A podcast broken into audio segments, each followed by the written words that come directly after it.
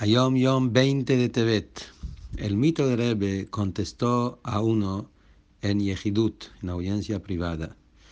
Cuando una persona habla con la otra persona en temas de abodá, servicio de Hashem, y estudian juntos, entonces son dos almas divinas contra un alma natural, contra un alma animal.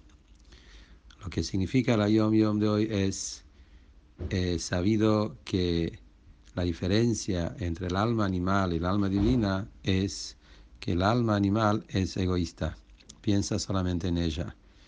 Y la persona no eh, va a pecar por el otro. Cada uno, así dice el Talmud. En cambio, el alma divina tiene esa característica que piensa en el otro y quiere ayudar al otro también. Por eso decimos que cuando dos personas se juntan y hablan entre ellos en temas de Abodá y en Torah, son dos almas divinas de uno mismo y también de la otra persona que me quiere ayudar a mí también. En cambio, el alma animal es uno solo que tiene cada uno.